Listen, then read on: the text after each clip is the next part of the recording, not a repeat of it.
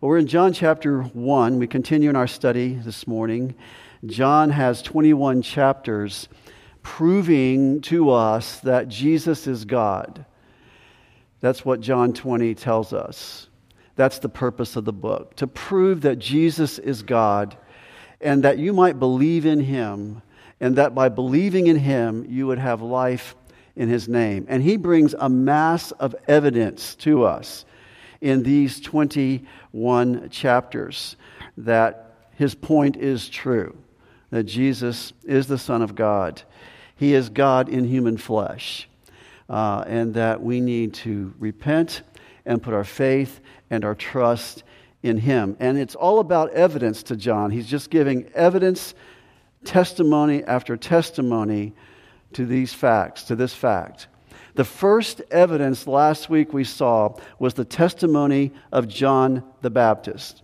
Keep in mind, when you see John mentioned in the book of John, it's not talking about the Apostle John. The Apostle John is the human writer. John the Baptist is who John the Apostle is referring to in the book of John. Every time you see John, that's John the Baptist. That's the Old Testament prophet, the last of the Old Testament prophets, prophesied in the Old Testament as a forerunner to Christ. The voice crying in the wilderness, the one who would come announcing, the one who would be the advance man to the Messiah. We're talking about John the Baptist, who would come baptizing people in the Jordan River, calling the nation of Israel to repentance and prepare their hearts for the Messiah. We're talking about John the Baptist who gives a testimony in verses 19 through 34. We saw that last week. Uh, he testified to the fact that Jesus is God, that Jesus is the Son of God. He's the one that said in 136, in John 136, he, he said, Behold the Lamb of God that takes away the sin of the world. Those are John the Baptist's words when he saw Christ coming to the Jordan. That is not something the Jews would want to hear about their Messiah, that he's a lamb, that he's a sacrifice. They're not looking for a lamb, they're not looking for a sacrifice. They're looking for a military Messiah. They're looking for a Messiah who is a lion, not a lamb. And yet, John says, no, this is the Lamb of God that takes away the sin of the world. And so it's very important that uh, we understand his first coming was all about that to come as a lamb. One day he will come as a lion, but in his first coming, he comes as the Lamb of God. John the Baptist is mentioned again in these opening chapters, and we will see that more as we go through this gospel. Today, we're going to look at a very broad section of Scripture. This is not normal for a Sunday morning for us to do this, but uh, I believe because we're talking narrative here uh, throughout the rest of John 1 and into chapter 2, we're talking about a coherent narrative. I'm going to attempt to take us all the way through the wedding of Cana. We'll see how that goes. Uh, but that is the plan because it's one thought it's one thought, and that's what I want to show us. I want to show us the testimony of, John, of the disciples and the testimony of Jesus, which all fit in with John's purpose in writing the book that he is God, calling you to believe in him. So we'll see how it goes. We can always stop, you know, we can always stop. When the bell rings, we can stop. That's not a problem. But we're going to try this and see how it goes. Let me just highlight some titles that are mentioned in this, uh, early, this early section of the book of John uh, about Jesus. It's interesting how many different titles you see. I've already showed you Lamb of God. Uh, John's title for him, calling him uh, the Lamb of God in verse 29, again in verse 35. You're going to see that word used again this morning.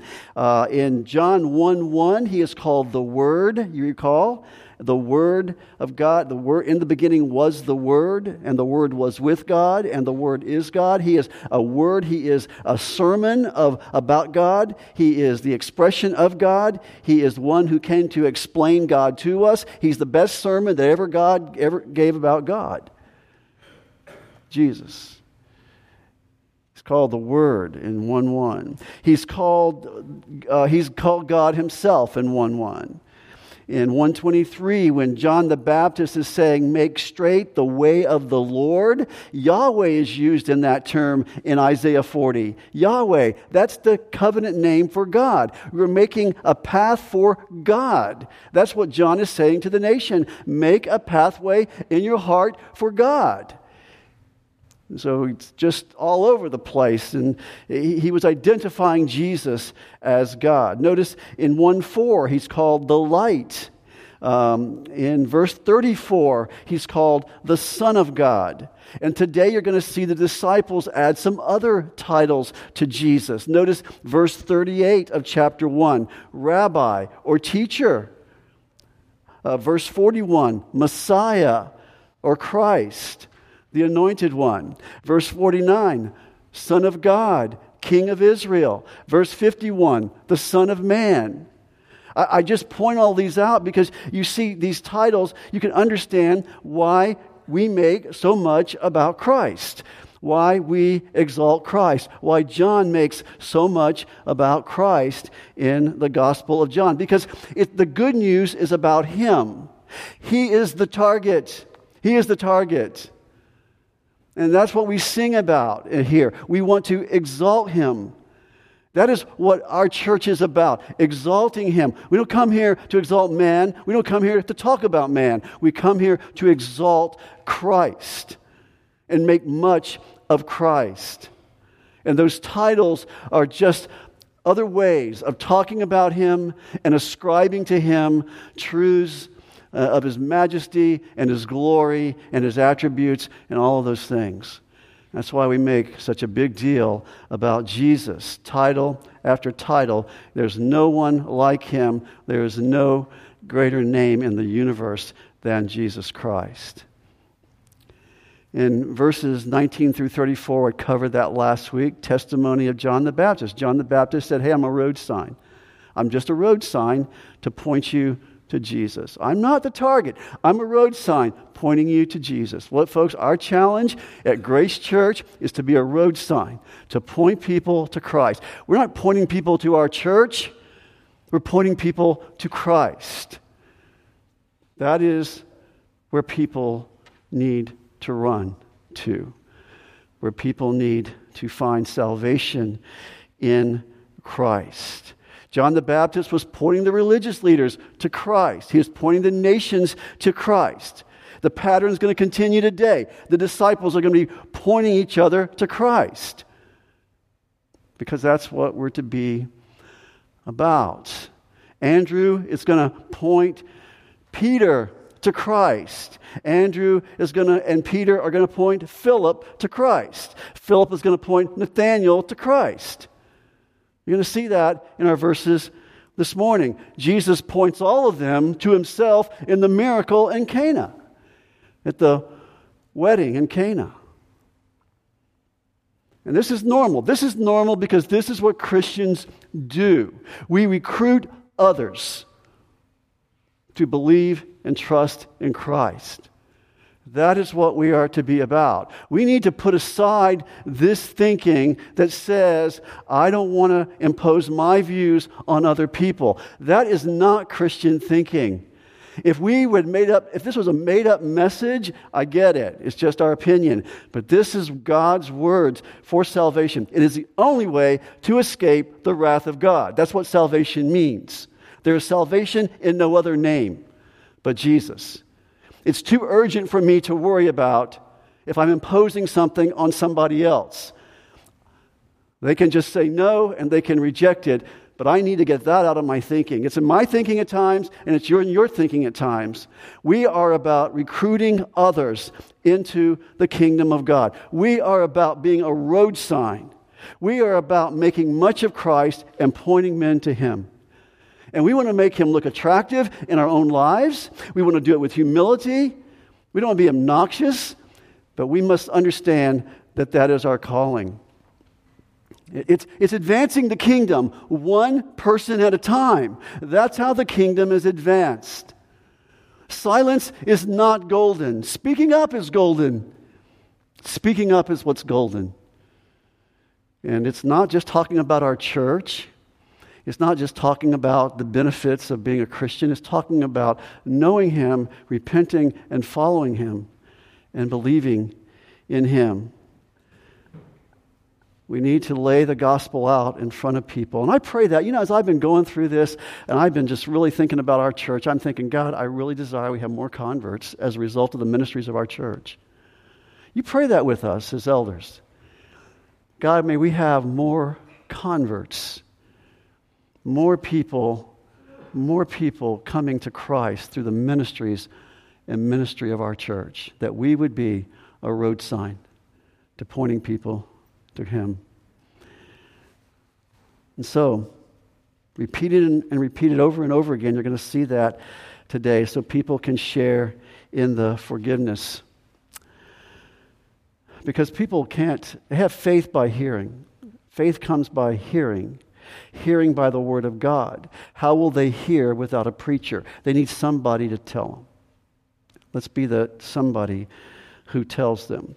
We're coming to chapter one. I'm going to introduce you to the, some disciples. This passage has caused some problems for some. Uh, they say this passage is a contradiction to the synoptic gospels. This passage is a, is a contradiction to what Matthew, Mark, and Luke say regarding the calling of the disciples. Some people have said we have a contradiction here. I want to just make this point about John 1 and the calling of these disciples in John 1 and the calling that Jesus does by the Sea of Galilee. Peter, James, John, follow me, and I will make you fishers of men. And they followed him. Listen, that calling in Matthew was a calling to ministry. That's different. This is a first encounter right here.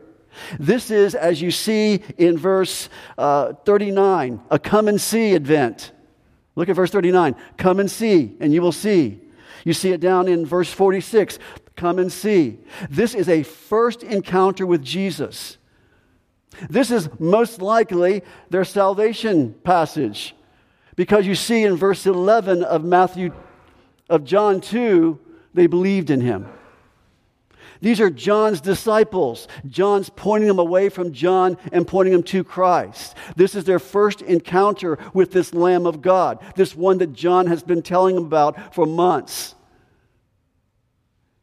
And so this is their first time seeing him. So later, later, we will have Matthew 4. We will have the calling by the sea into ministry. Later, we will have the appointing of them as apostles.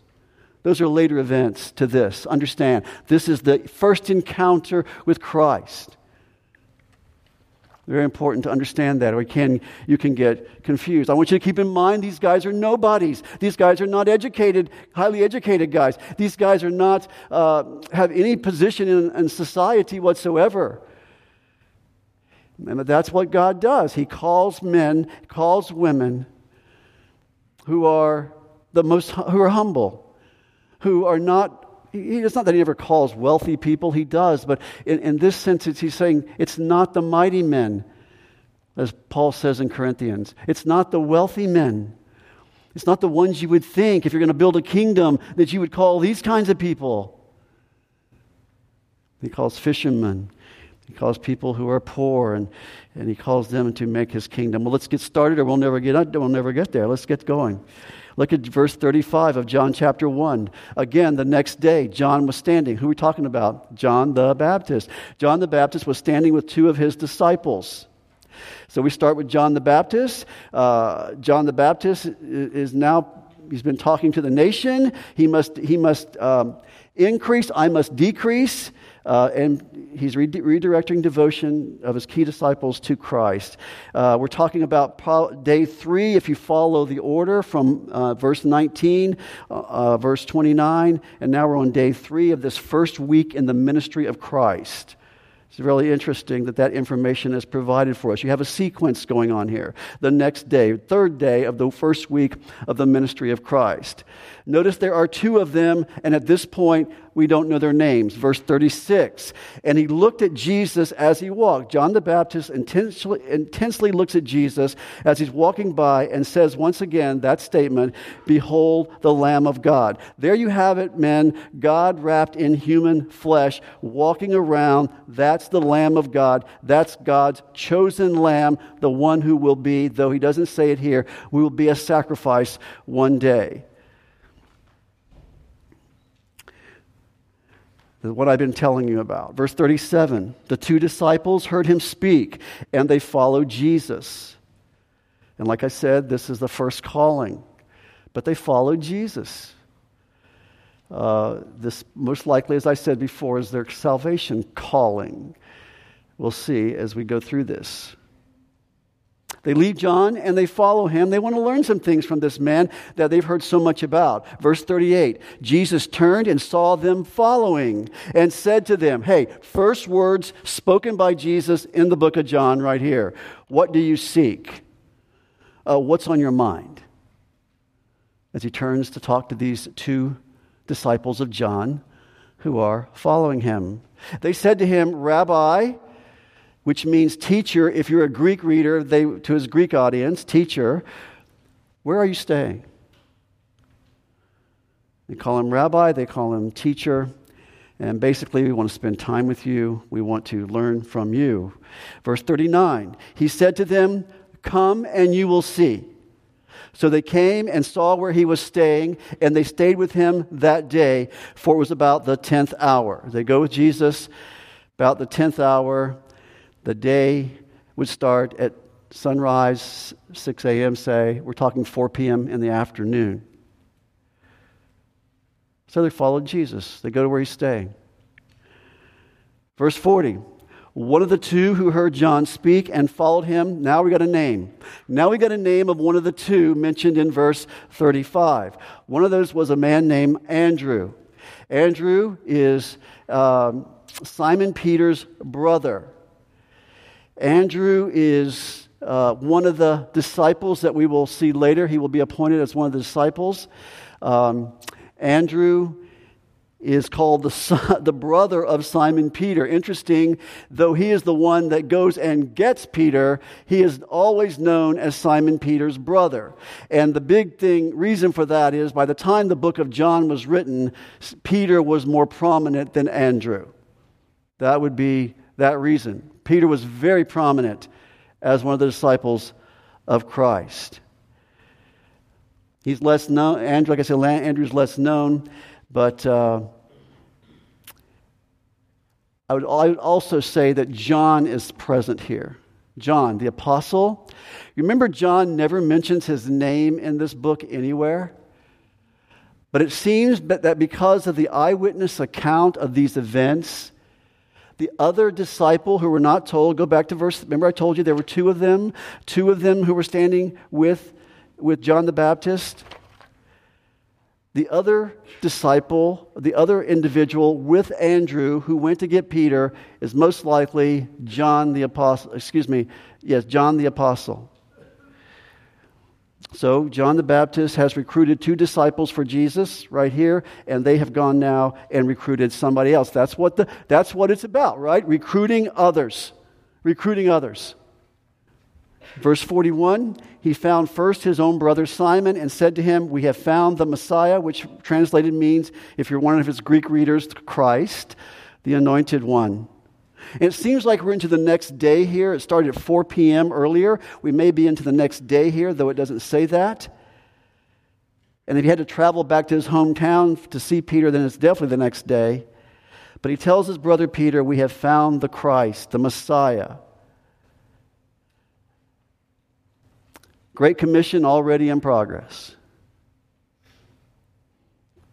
Good place to start with the Great Commission is your own family. He wants his brother to come to Christ. Verse 42 He brought him to Jesus.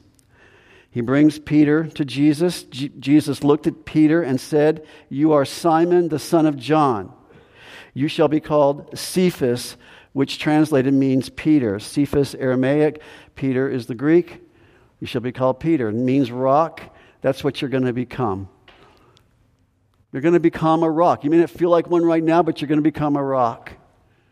This, this is authority here. When you can change somebody's name, when you say, This is authority. Changing his name. I'm going to change your name. I have this rightful authority over you. You are going to be a rock, signifying the role that he is eventually going to play. We're going to see more of that as we go through the book of John, but that's what he did here in this scene. You are going to be called Peter. You see this with Abraham, right? He was called Abram. The name signifies some future role. Father of a great nation, Abraham. So, Andrew and the other disciple, who I believe is John, reach Peter. Verse 43 The next day, he purposed to go into Galilee, and he found Philip. And Jesus said to him, Follow me. Confusing verse, okay? This is a confusing verse. English versions don't really help us with this.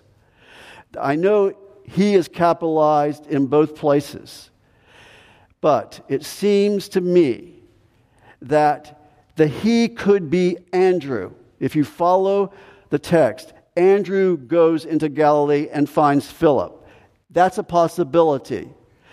And those who promote that possibility say the reason is because Jesus' name comes up in the second sentence.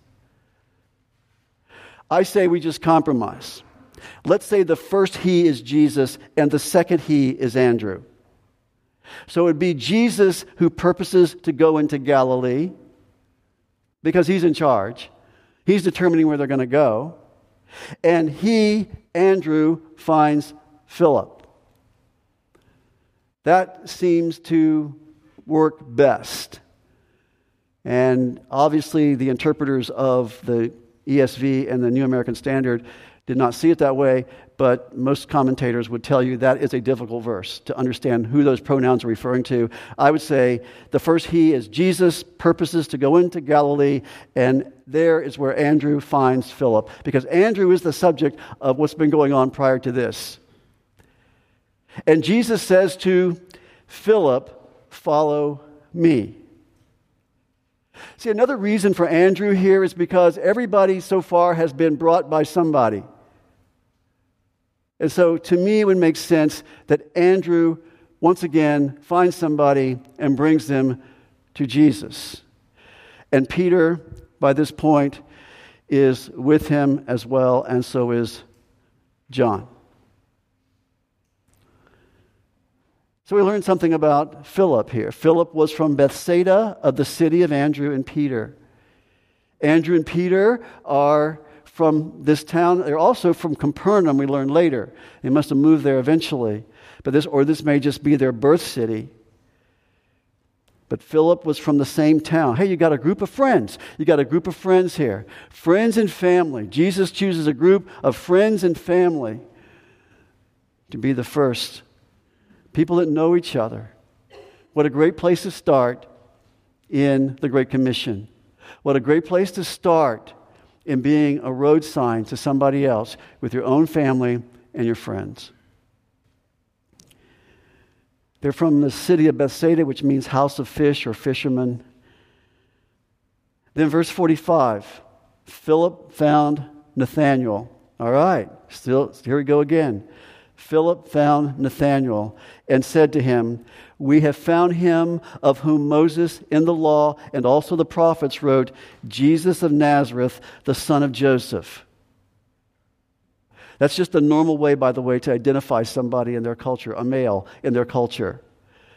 What town they're from and who their dad is. Jesus of Nazareth, the son of Joseph. So Philip has the same evangelistic uh, fervor. Uh, I found the Messiah. I want somebody else to find him too. I want my friend Nathaniel to find him too. And so he goes to Nathaniel and, and seeks to recruit him. People you care about, he goes to him. You just, you, things well up in your heart and you just want to tell somebody. things well up in your heart and you just want to tell somebody. So they can come and drink the same living water that you drank. So, um, it's interesting, Moses and the law and also the prophets wrote, uh, that's how they know. That's where their hope was. Old Testament prophets and the law. Their hope for Messiah was based on what they knew from the scriptures. This was not just some invented thing, this was from God's word.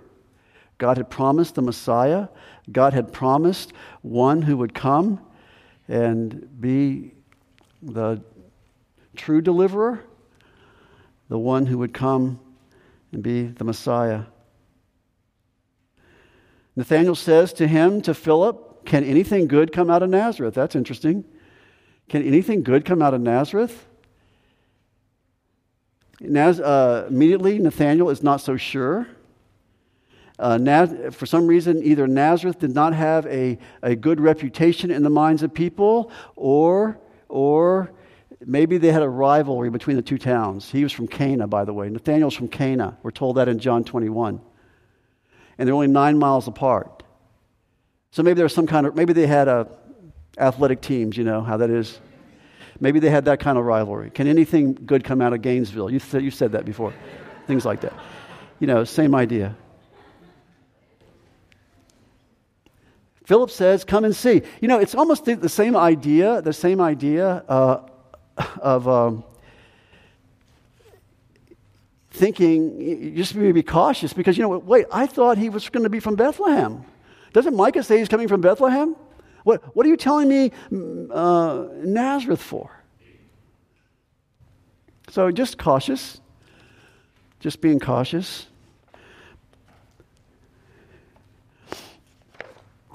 So you can understand skepticism. This all, by the way, Nathaniel is another name for Bartholomew. Uh, many believe that this is Bartholomew. Bartholomew means son of Tholomew, Bar, son of Tholomew. Uh, and when you find the list of disciples, you see Bartholomew listed. They, many believe Nathaniel is the same person.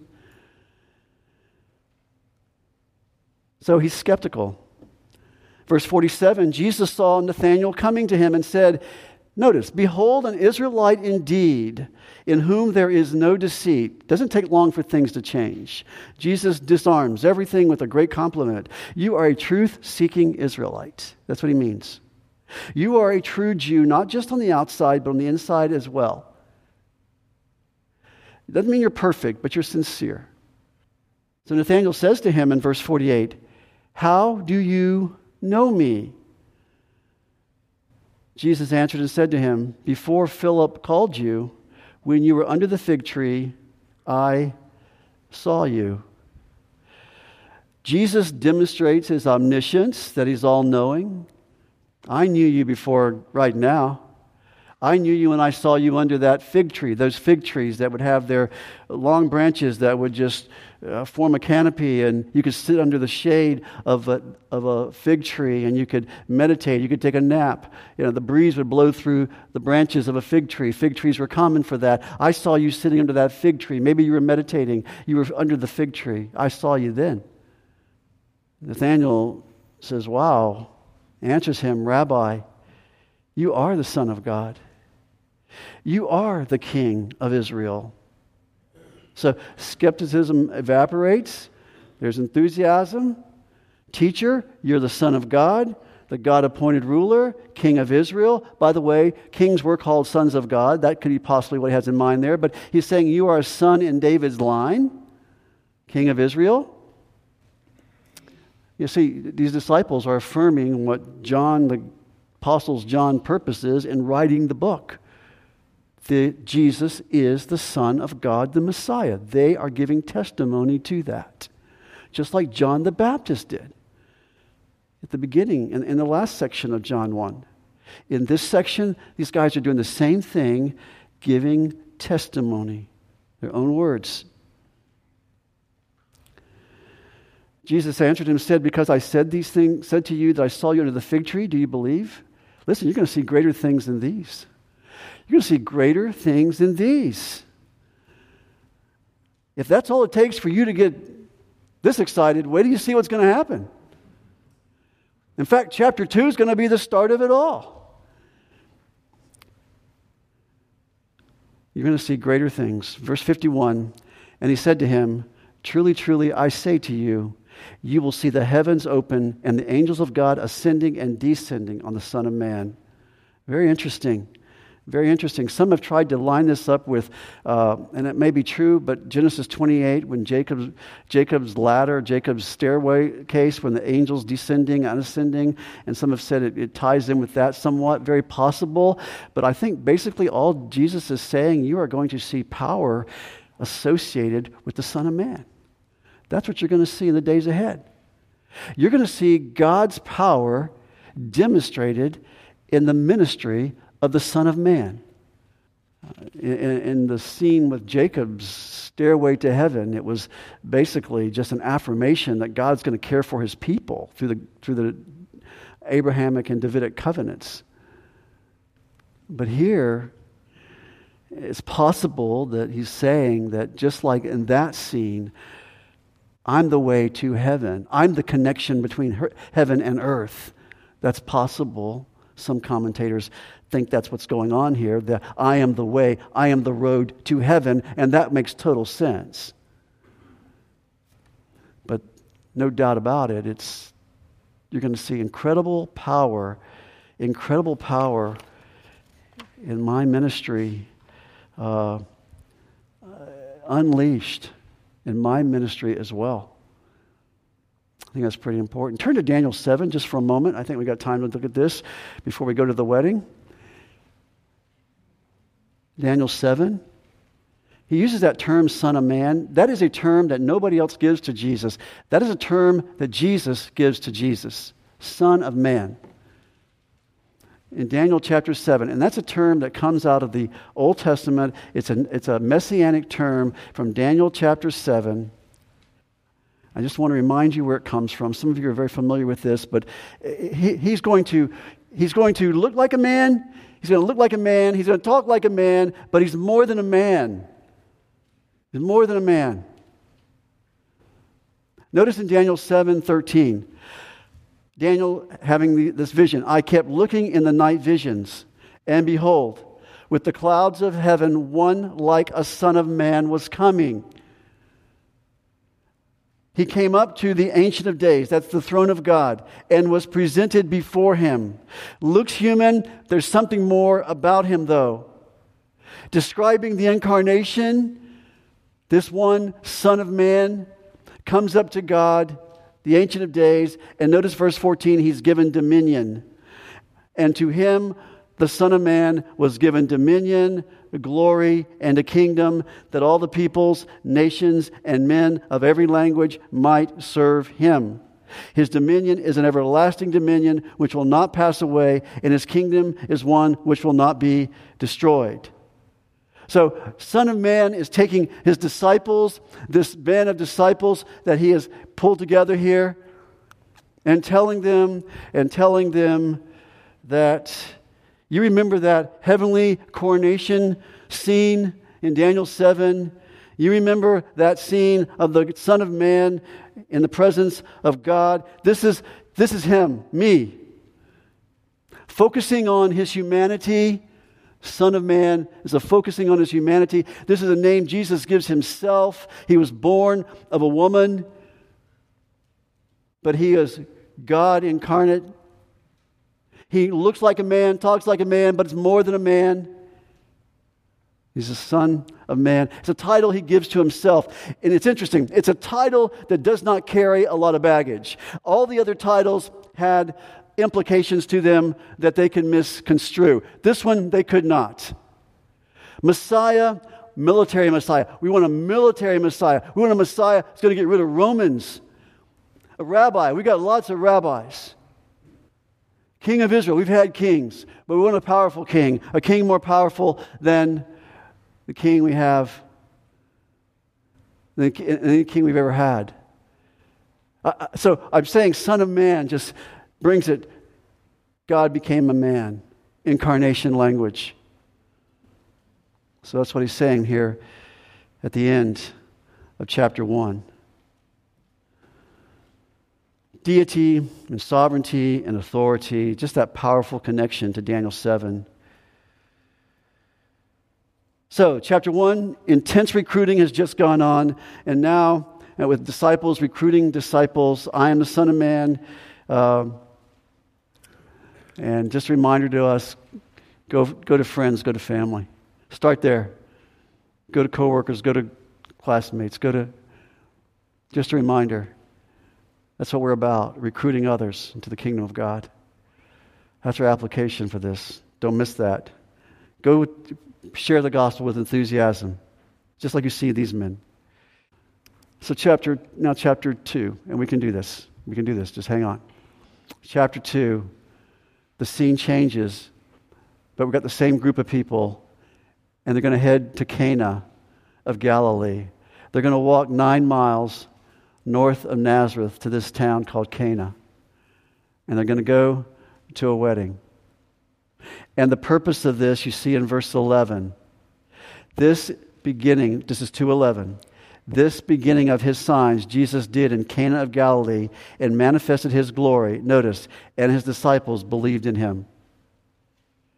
This is the testimony of Jesus that I am who I say I am Son of Man, Messiah, King of Israel, all those other titles, God in human flesh, all that other stuff you've heard about me. This is my testimony that those claims are true.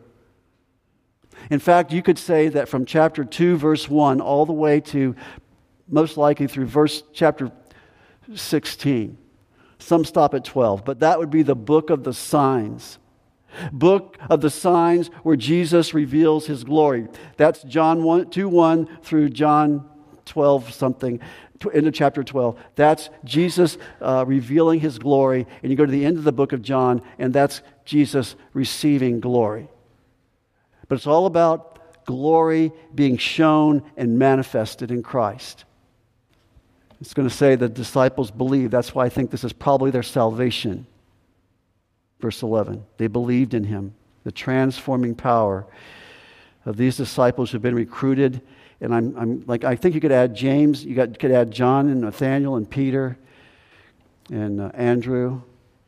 We got at least six disciples here. There may be others, we don't know. All right, let's look at verse 1. On the third day, third day, we're talking about three, three days after the fourth day. We're talking about the first week of the ministry of Christ. Was a wedding in Cana of Galilee. Got this running sequence going. We're into the, we're still in this first week of progression. Um, at a wedding in this town of Cana, the mother of Jesus was there. And I want to tell you something. She must be in charge of catering, okay? She must be in charge of catering for this wedding because she is the one that brings about the problem, brings up the problem, and she is the one who tells the others what to do about the problem, okay? That's your caterer. If you've ever been to a wedding, that's what a caterer does. She reports the problem, tells others what to do with it. Verse 2 and Jesus and his disciples were invited to the wedding. Remember, I told you Nathanael was from Cana? Most likely, the reason they all were invited was because some close association with Nathanael in this town. I don't know if that's true or not. But the towns weren't that far apart. So people knew people in other places. So, very possible. But all the disciples are invited, and Jesus is invited. And I think it's important to point out that Jesus enjoyed festive occasions. Understand that. He was not an ascetic. He did not disapprove of weddings and marriage. He was not against marriage. He was always in favor of marriage between a man and a woman. Understand that. Legal weddings. He's not against marriage. Verse 3 something terrible happens. The wine ran out. And the mother of Jesus said to him, They have no wine. That may not sound like a big deal to you and I. Oh, he ran out of wine. No, carry on. You know. But it was a very serious thing in this shame culture. Very serious thing for the groom family to be labeled as not providing enough wine for the festive. That would have been a stain on the couple's marriage from the very start. That sounds silly to us in some ways, But in this culture, very serious. A very serious thing. Uh, there is even one incident, I read this in Carson's commentary, one incident, incidences where the bride's family could sue the groom's family. Can you imagine? What a way to start your wedding. I just don't, just, I can't even, I can't even fathom this. But the point is, you know, it, it, was a humiliating experience for this to happen. I, I, I get it, we can't get that totally, but let's don't, let's don't worry about that. That's not the point. Another thing that's not the point is the, the wine. The wine is a mixed drink. Understand that. It's mixed with a lot of water. Understand that. Uh, also in Carson's commentary, one third to one tenth of its fermented strength. Okay, we're not talking about something very strong. We're talking about something that is less strong than beer. Okay, we're not talking about something strong like today's wine is much stronger. This wine was not like that. None of that is the point, though. None of that is the point. We can talk about that at another day and uh, all the things about that, but that's not the point here. I don't want to get distracted with that. It would be very difficult. It would take time to get intoxicated with this wine, is what I'm trying to say. Uh, uh and I would say this undiluted wine uh, was, was considered was what you call strong drink in the Bible. And it was something that their culture viewed only a barbarian would drink undiluted wine, which is interesting. And so the issue here is the miracle that is about to take place. There is a wave of panic over this. It's kind of a private thing. Mary hears about it and she's kind of private. This is not a semi, this is, a, this is not a public miracle. Jesus is starting small here. He's starting with just a few people or know about this.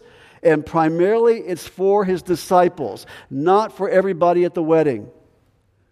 So we have a semi public event here. We have a private miracle taking place here. Nonetheless, it is one of the signs. That's what a miracle is a sign that points to him and his claims. And Mary comes up to Jesus, um, and people have speculated why did she tell Jesus this? And this is what F.F. Bruce says in his commentary. I think this is pretty good. Perhaps she had learned by experience to draw attention to a need. Uh, have I experienced that to draw attention to a need was a sure way of drawing his attention to a need was a sure way of getting something done. Understand, Joseph is dead. Joseph has probably died by now. You hear nothing about Joseph. He has been her caretaker, he has been the man in her life. He has watched after her. He's just now coming out of obscurity. She's not asking him to do a miracle, folks. He has never done miracles. His birth was the last one. This is verse 11, the first sign, the first miracle. I don't care what the legends say. Oh, he, he uh, made two clay pigeons. I don't know. You've heard the legends about Jesus raising people from the dead as a child. Those are legends, those are not true. First miracle right here. So she's not asking for a miracle, she's only asking for leadership if anything. And like I said, that's, that Bruce's point, I think, is, is very good. Joseph has since died. So here's what Jesus says to her in verse 4 Woman, what does that have to do with us? That sounds really cold. That, it sounds, in the English, it sounds very offensive. It just, what does that have to do with us? Doesn't sound like much respect, doesn't sound like much affection. Um, However, the word woman is used again by Jesus at the cross. Woman, behold your son to John. He's going to take care of you. So it, the woman part is not the problem. You might think it sounds that way, but that's not the problem. Um, what does that have to do with us? Might be somewhat of a mild rebuke. And it's tied into the word hour. See that word hour? My hour has not yet come. In other words, at this point, we are at a beginning point for the ministry of Christ. My hour has not yet come. I'm in now. My relationship to you is changing. I am now beginning my public ministry. My hour will come down the road of my, pers- my crucifixion. My hour, my time now, my, my relationship with you is changing in terms of me being under you or me listening to or doing better ways to say this, Rod. What are they? Uh, uh, my relationship in terms of wh- how I relate to you is going to be different. Uh, I, don't, I don't submit to men at this point. That is something that I will eventually do at my hour. Why are you looking at me like that? Does not that make sense? Uh, you get the idea what I'm trying to say? This is somewhat of a mild rebuke, but I think at the point we're here is it, it's changing the ministry. It's, he, his focus is changing, and his relationship with his mother is changing. And so, what does that have to do with us?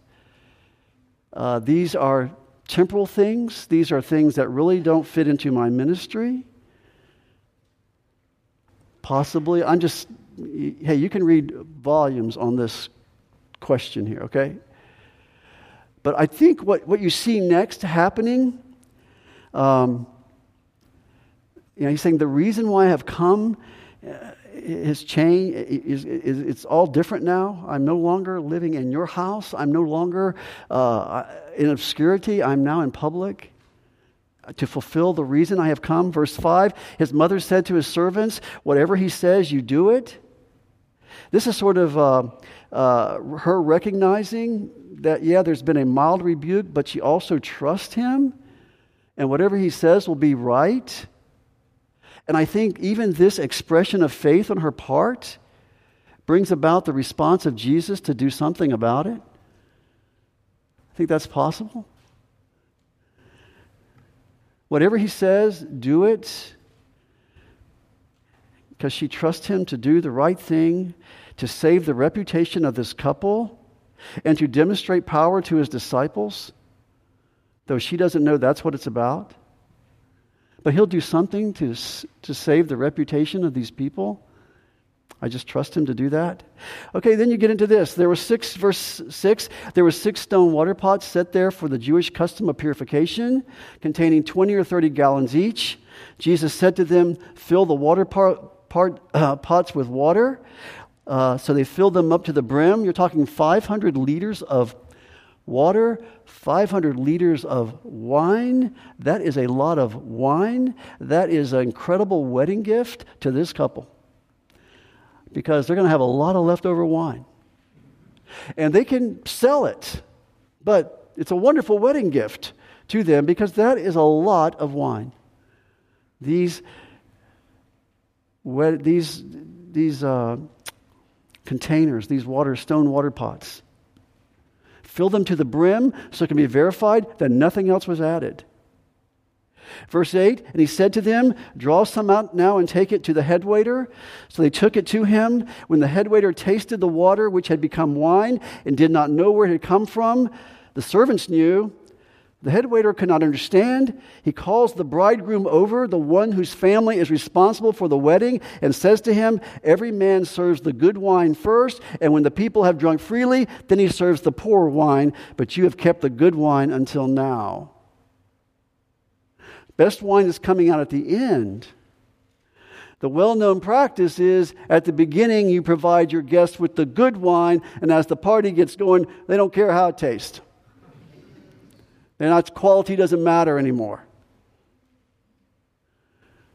So grape, grape vines turned water into wine all the time, right? But nobody knows how it works. It takes months for that to happen. Jesus does it here in an instant. Uh, he knows how it works. He did it. He puts his transforming power on display, and Andrew and Peter and Philip and Nathaniel and John and possibly James all saw it. And that was the point. The, the bridegroom and the bride were incidental to the story. It doesn't matter what they knew or said or what, how they were affected by it one bit. The issue was these disciples that they were confirmed in what they had already verbally expressed as to who Jesus was. That's the point. Verse 11 The beginning of his signs Jesus did in Cana of Galilee and manifested his glory, and his disciples believed in him. This was the beginning of his signs. This was the first miracle. And that's what he calls miracles throughout the book of John, by the way, are signs, pointing to something, pointing to Christ is all fulfilling John's purpose for writing the whole book. Therefore, many other signs Jesus also performed in the presence of his disciples, which are not written in this book. This is John 20, 30. But these have been written, the ones that I selected, the seven that John selects to write about in the book of John, have been written so that you may believe that Jesus is the Christ, the Son of God, and that believing you may have life in his name. I think that did it, didn't it? that would certainly go, wow, wow. It's more than just a confession now, it's, we've seen it. He truly is who he claimed to be. Father, thank you for this time this morning. Thank you for our time in your word. Thank you, God, for truth that we can just look at together and be encouraged by and built up in our faith. We love you and thank you. In Jesus' name, amen.